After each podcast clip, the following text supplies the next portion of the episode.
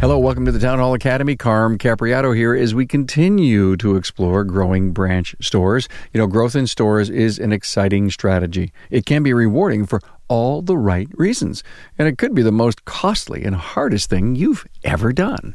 Two guests share their reality for growth right here. Between them, they've got eight stores. But I think a lot of single store owners, and myself included, we kind of want to be the hero of the operation. And if you're going multi store, uh, I think that's something you need to deal with right away.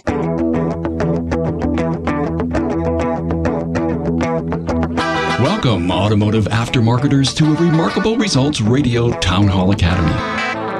Listen to learn just one thing from today's episode on your journey to remarkable results.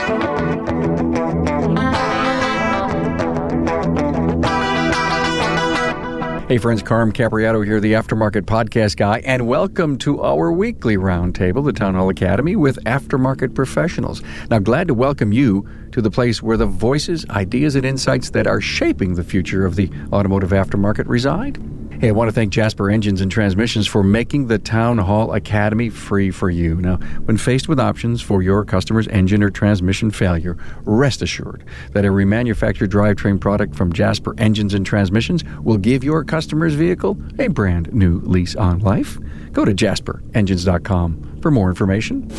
Hey, as always, thanks for sharing and for listening on your favorite free podcast listening app. Now, I continue to hear that the podcast is an important and very powerful resource as we hold conversations with outstanding aftermarket professionals. We are talking about the why, how, and what of business success with a bunch of technology and leadership lessons thrown in for good measure. Now, please join the ecosystem. Come on, get on board and get the skinny on every new release at remarkableresults.biz slash insider. It's my email list. Love to have you on it. Hey, here with our two voices that have grown branch stores, and they tell a story you need to hear. Find out if they were successful right out of the gate, what they learned as they continued to grow, the importance of people, processes, finances, and their growth strategy. And by that I mean, is it a brownfield like a scratch startup or through acquisition? Listen to Austin Miller from Tire Star with three stores, who is only 29 years old, and aftermarket veteran Jeff Moore from Moore Tires with five stores. Jeff and Austin will tell you what they believe is the most important thing you need to do well before you decide to grow, and they both agree on that. They also get into the people factor and the importance and strength of your profitability before you ever decide to add a branch store. Don't make the same mistakes they did.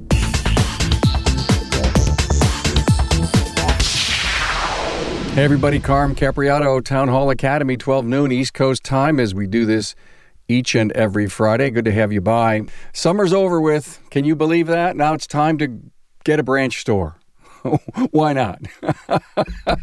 you crazy guys. Hey, I'm glad to have you here. You know, we're going to talk about going from a single store to multi store or from multi store to a whole bunch of stores here today. You're looking to grow, or you may be selling and you want to hear what these guys that want to buy branches are thinking about. But more important than ever is that you need a commitment of time, people, and money in order to grow. And that's kind of what we're here to talk about. So, Jeff, I want to really kick it off with you. You had told me uh, on the phone this week that you recently had a meeting with a peer about opening a second store, and you had an extremely blunt reply. Yes. There's a sort of a misconception that uh, if you're doing great with your first store that the second store will be a piece of cake, you know, and then we went through this experience back in the 90s, a little over 20 years ago. We was just booming here at our main single store, 20% year over year growth, you know, so you, you're just thinking, man, we got this down. It's it'll be no problem. You mean you're untouchable, right? Whatever you touch is going to turn to gold, right? Yep, exactly. And we went with uh, total blinders on and uh, overwhelmed, to say the least. And uh, we we stuck with it for probably five years, and before we threw in the towel because we had such tremendous growth, we did not have a process and procedure set in place for that second store. Because of the massive growth at our single first store, we did not help them, you know, and sort of threw them out there to the wolves. And and it, it suffered because of that. And uh, so we we regrouped, we closed that, and had some key personnel. Brought it back to our uh, first store, and uh, for quite a few years we we said, you know, one store is enough. We we got enough going on, enough balls in the air. We got plenty to do without having to add that second store. Did you lose any money?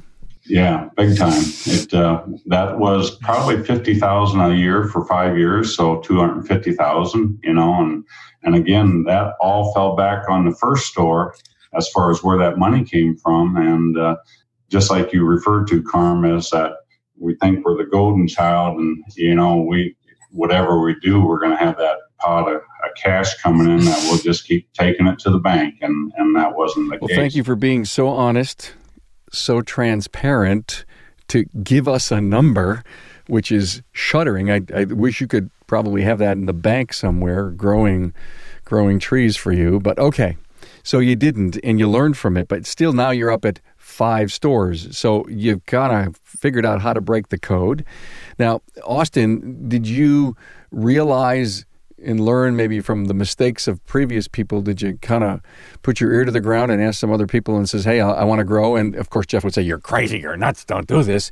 And then you said, "But no, but I'm young enough and I, I can do this." And uh, can you share a little of the experience that you had in the decision to grow to number two? Now, remember, you've got three, but that number two growth is like the biggest thing you could ever possibly do besides have a baby or get married, right? Close. Yes, close. Going into that, we definitely, you know, gave it a lot of thought.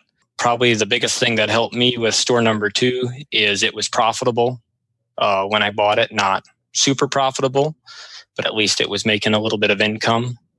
Uh, the previous owner stayed on for a few months to transition it. Jeff, did you buy a going business or did you put up a, a, a grassroots up? Grassroots and uh, um, good personnel uh, but we just didn't have the process and procedures. So that was the first second store. We want to hear that in a minute, but Austin, I, I wanted to clarify that you know he did a, he did a brownfield, if you will, and, and you bought a going business. Okay, keep going. Correct, and I think that really helped us starting out because there was business there. Just one day, we switched bank accounts, and uh, we made money from the very first month, uh, and that made that second store be a lot easier than it would have been if we would have started from scratch. That was monumental for us. We hit the ground running with that store, and we never had a month that uh, we didn't make an income since we bought it. And that's been huge in growing the business and going to three stores. Did you bring the processes that you had so perfectly refined at the first store to the second right, right away? I wouldn't call them perfectly refined at that point in time. I would say it's a I was putting my tongue in my cheek when I said that because don't we all find everybody that that's the biggest challenge, right? Yeah, I would say so, and that's definitely a work in in progress. We try really hard to to work on that every single day. I feel like we did we did bring a lot of positive change back then. Looking back, I wouldn't say that it was perfect and it's still not today but we're we're in the pursuit of perfection. I truly feel if we know what we know today eh, back in 1997 or whatever same people same location we would have made that store uh, successful. We've learned from our mistakes and uh, process and procedures uh, have uh, really expanded. And if we was to do it again at that a store and uh, with those personnel, we it would have been a successful store. I've talked to a few people recently that says, "Hey, I really want to expand, but I'm so weak on my processes." And, and my systems, and you know, I've heard uh, from enough of you all that have expanded, and, and I do like to share that. You, you you can't expect that you're going to have that golden touch and you know all of a sudden you know like what the wizard of oz would say you know it's just just going to happen. Mind melt with my people. They know exactly what to do when to do it uh, so so it comes down to a thought about personnel and how to staff a place. If the systems and the processes are good when so so you make a deal you get ready to buy a place and you know you got a 3 month window to close you know potentially negotiate and close. Do you start hiring people and bring them in the main store so that when when you open on day 1 you you stuff it? And even though you had people Austin when you uh, were there If you were buying a going business, would you still put your key people that you've been grooming at store one into store two? I would say absolutely. We did that both times we expanded, and I thought that really helped us because we had someone that knew how we did things, and we were able to just transition them into the store that was opening. And I think that really helped give us momentum starting off. Our best employees, Carm, is uh, from within. Those are the ones uh, that we have moved up and, and excelled with. Uh, one of the problems we have is our main store sort of a, I want to call it a superstore in my mind, but uh, we got 40 plus employees here. What happens is we take our key players and move them forward, and we have to always give them that opportunity. But it it does sort of rock our world at the at the main store because now we have those superstars, those rock stars uh, that we need to replace, and that's hard to do. Forty people at one place. It's a lot of balls to juggle, uh, juggle, you know. I bet you. Now, what I just heard you say, and confirm if I'm right or wrong, is that the main store is the proving ground and you look for those superstars. Is it to the point where I got so many great superstars in the main store, I need to get another branch so that I can keep this guy or girl? That's exactly the second time around. You know, uh, when that opportunity came for store number two uh, in 2014, uh, elderly couple in their uh, 70s, uh, long time family business, uh, 60 plus years. Uh, they was looking to retire so they had good personnel, had good facilities, and uh, we had key key personnel here. So what I've learned, uh, DSP 20 Group has been awesome for myself, and I think Austin, uh, Austin can speak for that also.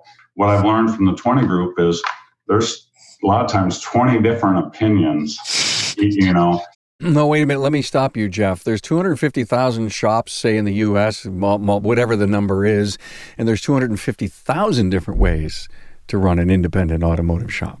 So I can't imagine the all the stuff incoming.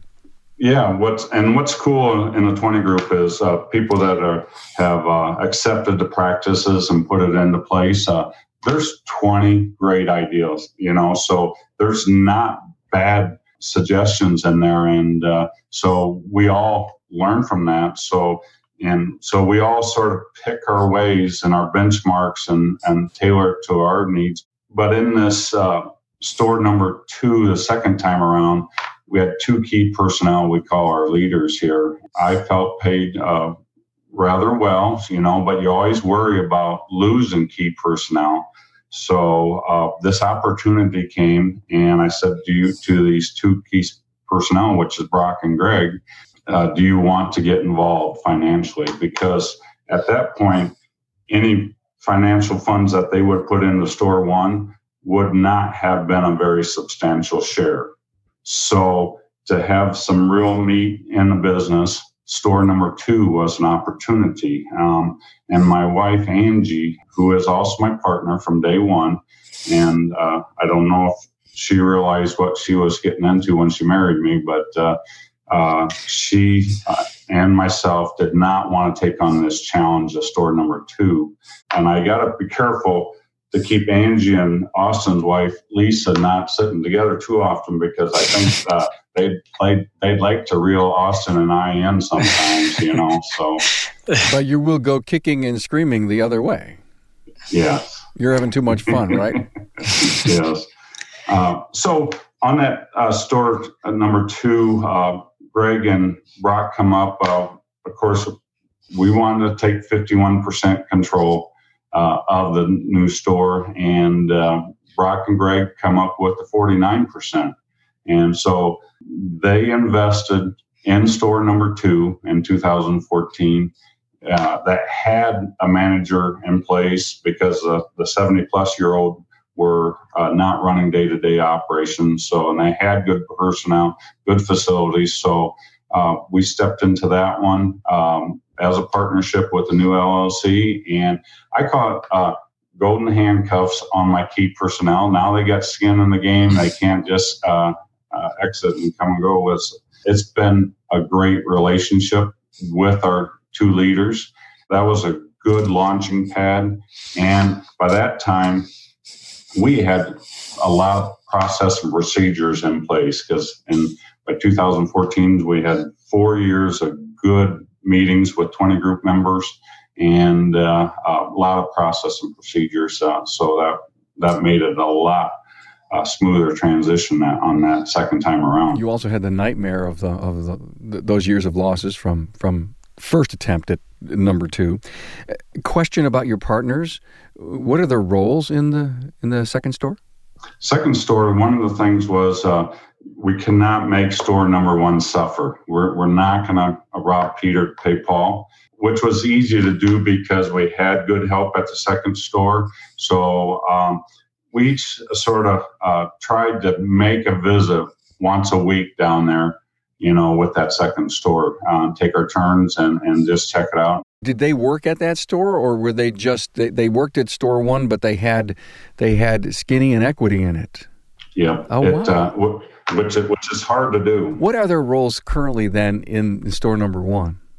They had their hands full. They had to maintain one of the uh, uh, factors of doing this, they had to maintain their individual goals and, and, and duties at store number one. So so Brock, he was inventory management and shop manager. He oversaw probably twenty some employees, and Greg was our number one sales. Uh, he he rocked our world on the sales side of it and ran our service trucks at uh, that knowledge built in and they knew they had equity in the in the second store they brought their talent into that store without working there though.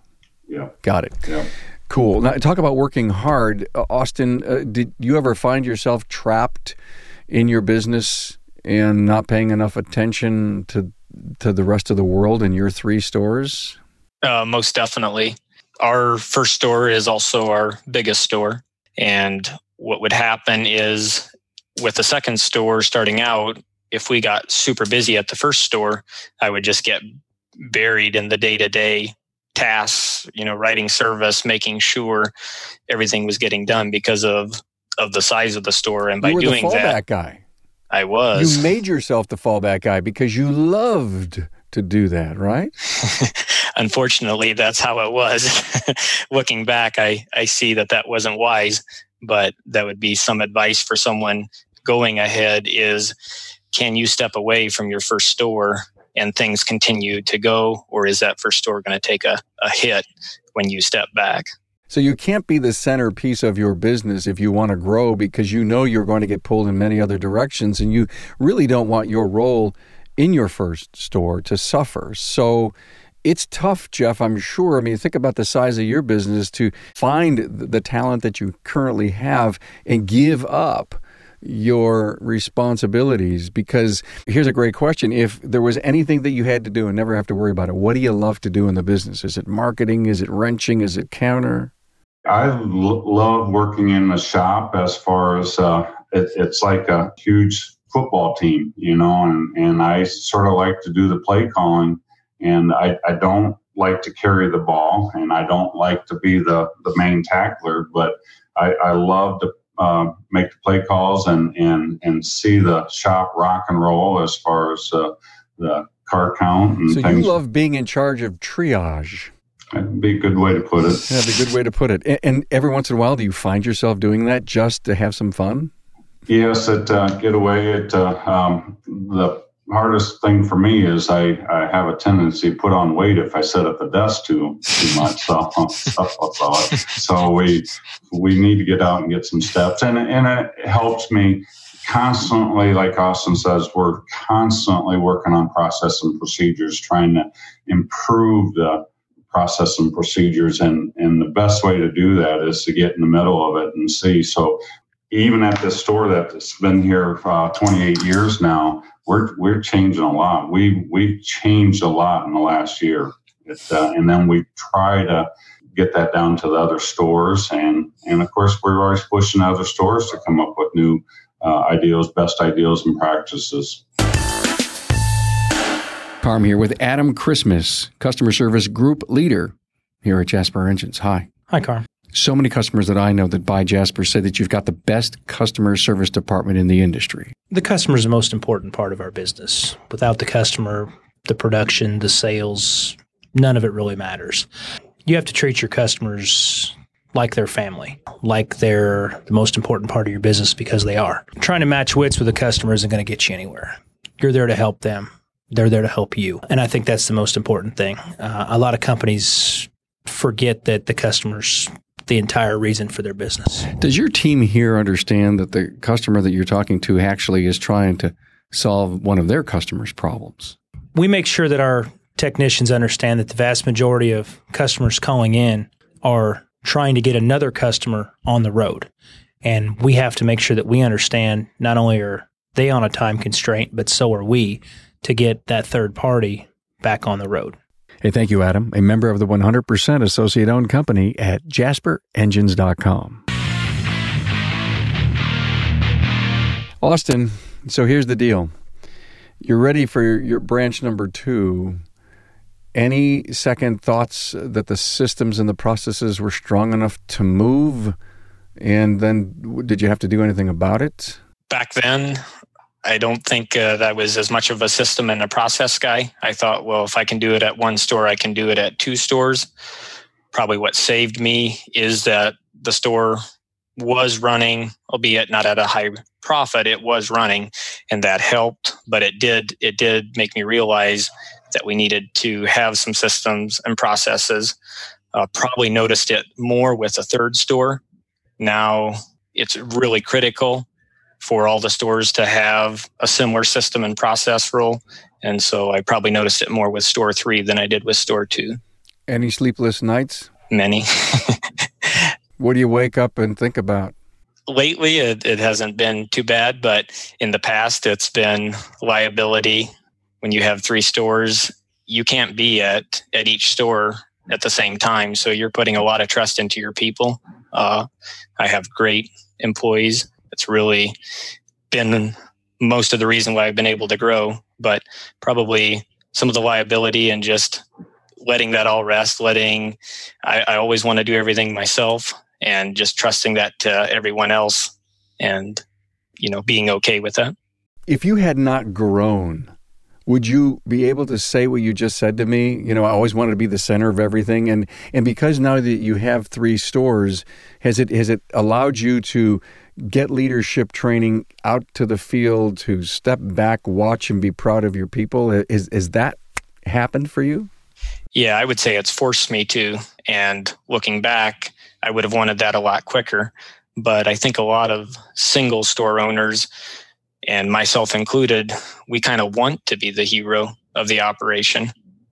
And if you're going multi store, uh, I think that's something you need to deal with right away because you won't be able to be the main guy. You don't want to be the main guy. You want your team to be able to step up and take care of business and basically transition out of the day to day. But naturally, you're putting this money out, you're carrying some new debt. Uh, who else is going to make sure everything gets paid if it wasn't you? And and I think isn't that a natural thing that happens? We we have to if you will fall on the bomb, cover it up. Yeah, I would agree. When we started store number three, I put myself on the counter because I thought this has to succeed. You know, this can't fail. You didn't learn anything from store two? Unfortunately, not enough to pull me off the counter. Wow, but going okay. forward, I, I, would definitely not take a counter role. It took someone from the outside saying you have to get off the counter to finally make me see that that's what needed to happen. It almost goes to show you that, you know, you learn a lot from number two you take some of that learning into store three, but not enough, right, Jeff? And now here yeah. we are. You know, Jeff, you were at five, and like you, you don't have to. You probably don't even have to be at, at work today. You know, have also have great employees, and uh, they all have uh, the ability to satisfy the customer. And uh, usually, when I get the phone call, the the fire's pretty large. You know, because they can they employees can put out the small fires. Uh, so I, yes, it is. It, uh, we have great employees, and it's it's not too often that I get that phone call. Back to that conversation about why do we want to grow? And this is a conversation Angie and I have had a lot over the years. That uh, physically, back in the beginning, uh, Jeff and Angie had to do it all, you know. Um, and then I said, as I get older, that uh, if we're going to maintain this, uh, I physically, my body's physically not going to be able to go and, and do it it all. So we, in order to maintain our uh, sales and grow, we have to get good people. We have to grow and uh, uh, have. We now have opportunities for uh, great employees to to move up uh, with our growth. And uh, back to that blunt conversation with the fellow member, you're going to rock your world when you go to store number two because the process to get it set up is there's just no easy way around it. It's going to take hours. And uh, if you have great people, hopefully two to six months you have it up and so where you can get your life back a little bit. But and then I think Austin, you can probably speak to this. But in the beginning, there's just no easy way around it as far as workload to get those stores up and running. I would agree. Uh, I would plan on lots of hours. I still work a minimum of 66 hours a week, and I don't see that changing in the near future.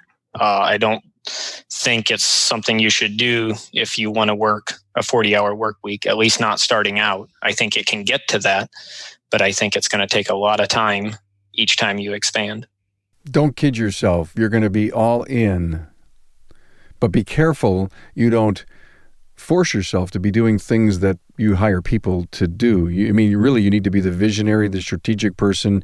You're pulling levers on systems, you're testing systems, you're making sure that they work, you're monitoring your financial, your margins, all your all your KPIs. I mean, somebody's got to do that. Somebody shouldn't be bringing on a, a new customer. Yeah, and you'll see that your your role sort of shifts from a physical role when you start adding uh, to store to more of a coach you know, and, and doing just what you said, Carm, as far as checking KPIs and uh, making sure the process and procedures are being followed. So, so physically, but the mental strain is there, you know, as far as uh, the stores. And uh, it's sort of ironic uh, when we added stores three, four, and five. Uh, a fellow peer was thinking about expanding, and he was about the same age as me. And I told him, do not do it. You know, I, I told him uh, bluntly to not do this. And the reason being of his situation, he was in a great uh, two store situation already and making great money. Um, and from my eyes, he did not have a succession plan or people to, to help him take the workload. He was going to have to do it at his age. And I said, it's going to rock your world and you're not, it's, it's not going to recover. Why I feel we're a little bit different that we have some great employees to take on the workload, and that's that's what happened on store three, four, and five. Is uh, we took Brock, the leader partner, and he's he's taken those stores under his belt and he's 10 years younger than me, so he has a little bit more energy than me. So that's something I was curious about. When you grew to three, four, and five, did you include uh, your partners? Yes, it well, was the same. Yeah, same conversation. Angie says, "No way, don't want nothing to do with it." You know, my partner, and she says, "Don't do it, don't do it." And I, so and you sweet Brock, talked her. Explain that part to me. well, I said, you know, I, I, I totally threw her under the bus because I told her we're not going to put the workload on you because Angie handles all the back office. You know, and I said we're going to get more help, and we got more help but Angie has a ton more workload, so I, I, got a little making up to do to her. So, but uh, Brock and Greg were raising their hands and let's do three, four, and five. You know, so and I said I'm not going to take that challenge on because it, I don't have uh, the desire to, to, do the 75 hour work weeks. And, and Brock raised his hand and says, "I'll get him up. I'll get him going." And he has and, and Greg said, I'll, I'll take on the store number one and make sure it's still running uh, at top notch. And then they, they've done a great job. Austin, without uh, the partners like Jeff has, do you see uh, that you're building your processes and your systems and, and talent so that you don't have to take on partners? I would say to some extent, uh, I have really good managers. I would say in all three stores, they take ownership. I'm extremely lucky to have them. Uh, while they're not involved from a financial standpoint, they are 100% team players. And that has really, really helped us because no one, we always think no one will work as hard as what the owner will at making the business succeed. And I would agree to an extent, but the people I have running the stores, they work really, really hard. Well, the compensation package somehow has to reflect that level of responsibilities and the abilities to be profitable. I would agree. I would say plan on paying your top people top dollar. They earn it, they deserve it. We firmly believe that they should be compensated very fairly. What are you guys doing to bring leadership training uh, and any kind of training to your team? Because you've got so much responsibilities, a lot of mouths to feed, and you know we just don't naturally know how to be good leaders and, and diagnosticians and, and all of that. A big training commitment in your companies. It's a never-ending battle, you know, as far as uh, a talent, you know, and, and I've been in it 42 years, and millennials sort of get bashed a little bit, you know, but uh, I tell everybody that we had the same problem in 1981, you know, had the same problem in 1991, you know, so that issue is just figuring out how to deal with it. And we're constantly trying to strive for top notch and talent as far as uh, uh, improve from within. And uh, um, we do look outside and uh, try to um, find talent outside, not necessarily from our industry. We actually prefer talent that's not in our industry, you know, that have leadership qualities. So, but that's till the day I die, Carm, that's the number one battle when you, whether you're a single store or multi store, is personnel. And if you can conquer that battle, you you can take on the world. We there's all kinds of stores, buildings, tire machines, lifts uh, out sitting out there, but it's our our growth is totally based on people. I would say for as far as training, technician training has been probably easier for us because it's been fairly readily available. NAPA offers good programs. There's other groups that offer good programs. So that hasn't been as much of a struggle.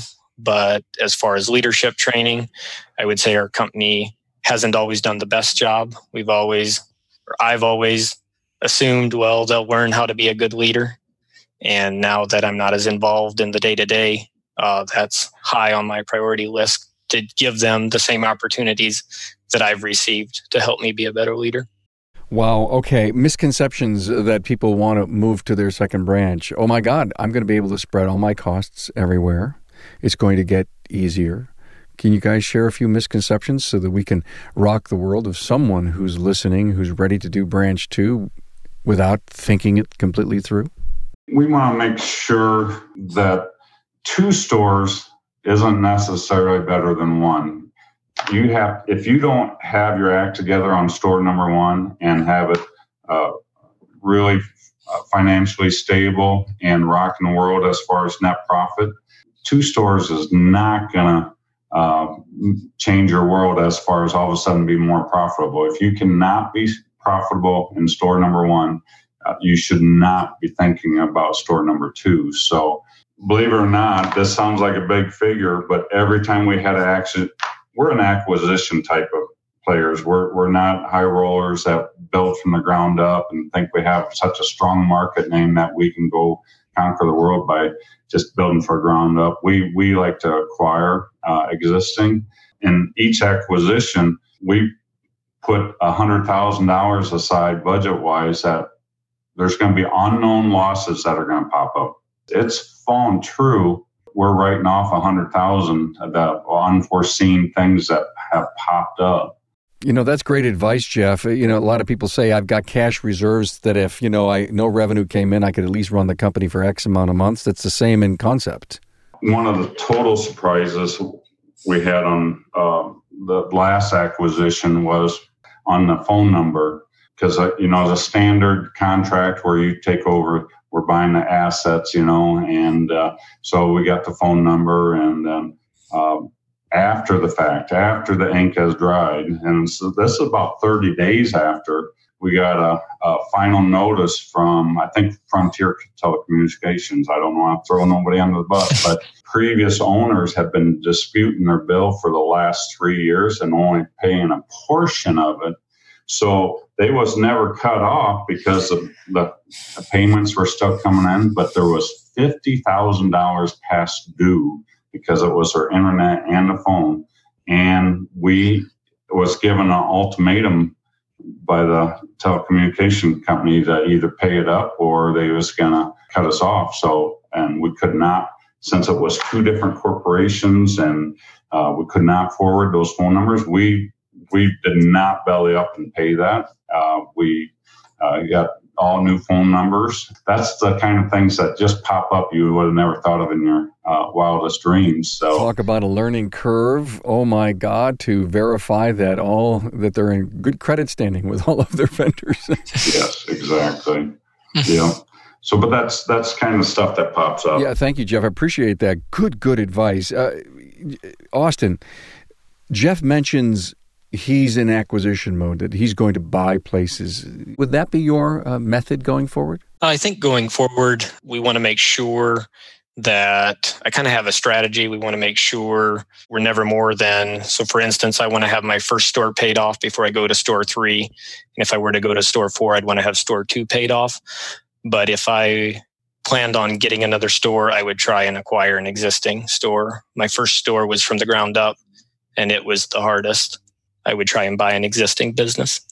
Learned a lot. Thank you very much. But where do I get all the money to do this? So, can you kind of give us an idea that if we, we had our store number two, three, or four in mind, how you guys look at financing? Uh, what do you do? Does the owner hold paper? Do you go to the bank? Uh, what do you leverage?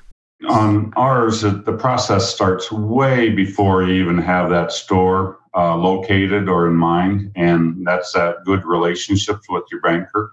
For us, we have a strong regional bank, and we have a strong P&L that we share with them. Uh, if you want to speed the process up, you share with them on a regular basis, whether it's monthly, quarterly, or biannual, it, uh, rather than just annual, and then you and then you sort of uh, plant the seed with them that hey, this is what I uh, have in mind what it, what's your thoughts, you know, as far as backing us? Uh, one of our uh, acquisitions in 2006, uh, we had that discussion with the bank and told them, you know, 200,000 is what our benchmark was. Well, the asking price was 450,000, like in January. And it's like, that's typical for somebody wanting to sell is a you generally want twice as much was what it's actually worth. So the deal I thought was a dead deal.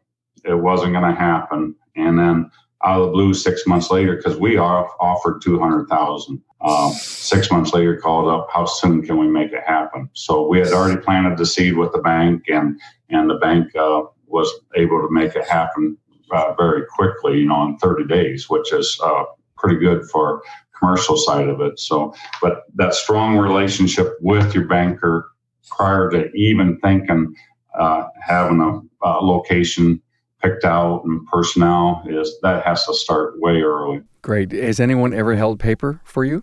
No, it because uh, we would not totally feel comfortable with that. You know, it, uh, in our in our situation. Well, the now, bank would probably want to do the whole loan, and you know, it's like you you mentioned to the bank, "Hey, listen, I we're working on something," and you immediately go into his sales funnel because remember, banks make money off of loaning money, and so they they of course they want to do deals, but they want to do good deals. They want to do deals that they won't get burnt on.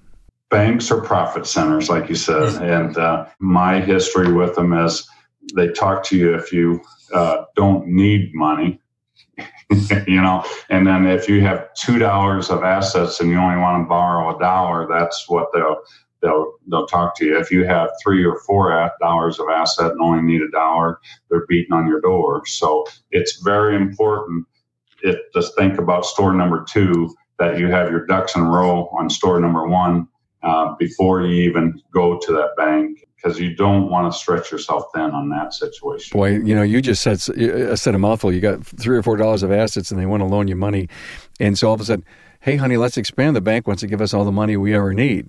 And, you know, you don't want to be pushed in that direction because money is available until everything we just discussed for the last 40 minutes is in place.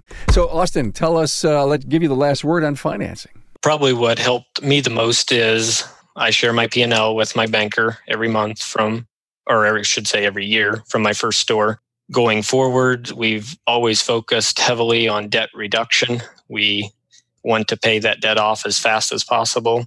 Uh, I don't want to grow with a ton of debt. I want to grow, uh, you know, as safely as possible. Going forward, uh, like for store number two and store number three, we were at a position to where the second store it, it took some doing. I thought I had to do some persuading. When it got time for the third store, it was like, how much do you need and when do you need it? And that came from having a good relationship and by also being able to turn a profit and the banker you know seeing that profit and and being willing to to help out 2014 we started that uh, new llc with our leaders and uh, um, after five years we'll be the first probably dividend that we'll pay out because uh, don't want people to have a misconception that second store means more money in your pocket for free spending. It, we've been plowing it all back in to growth and and so it, it's it's not a cash cow in the sense of uh, free money to uh, spend wildly on uh, boats and vacation homes that we've been plowing it and so after five years we're gonna you know pay probably pre our first dividend out of that new LLC. Good for you. Really smart. Hey, uh, guys, thank you so much for being here as we talked about going from single store to multi store and the challenges that you've had. Uh, great to find out about your businesses and your strategies. Uh, Jeff Moore, Moore Tires, five store chain out of Rock Falls, Illinois. And my young three store owner here. I don't know if anyone knows this, but Austin's yet 30 years old. Am I right? Correct. 29. I know. Amazing, amazing. Uh, you know, where you are in life at such a young age. Austin Miller, Tire Star, three stores in Wolcottville, Indiana. Thanks, guys, for being here. Appreciate your input. Thanks for Thanks. having us. Thanks, Carm. Thanks for being on board to listen and learn from the premier automotive aftermarket podcast. Until next time.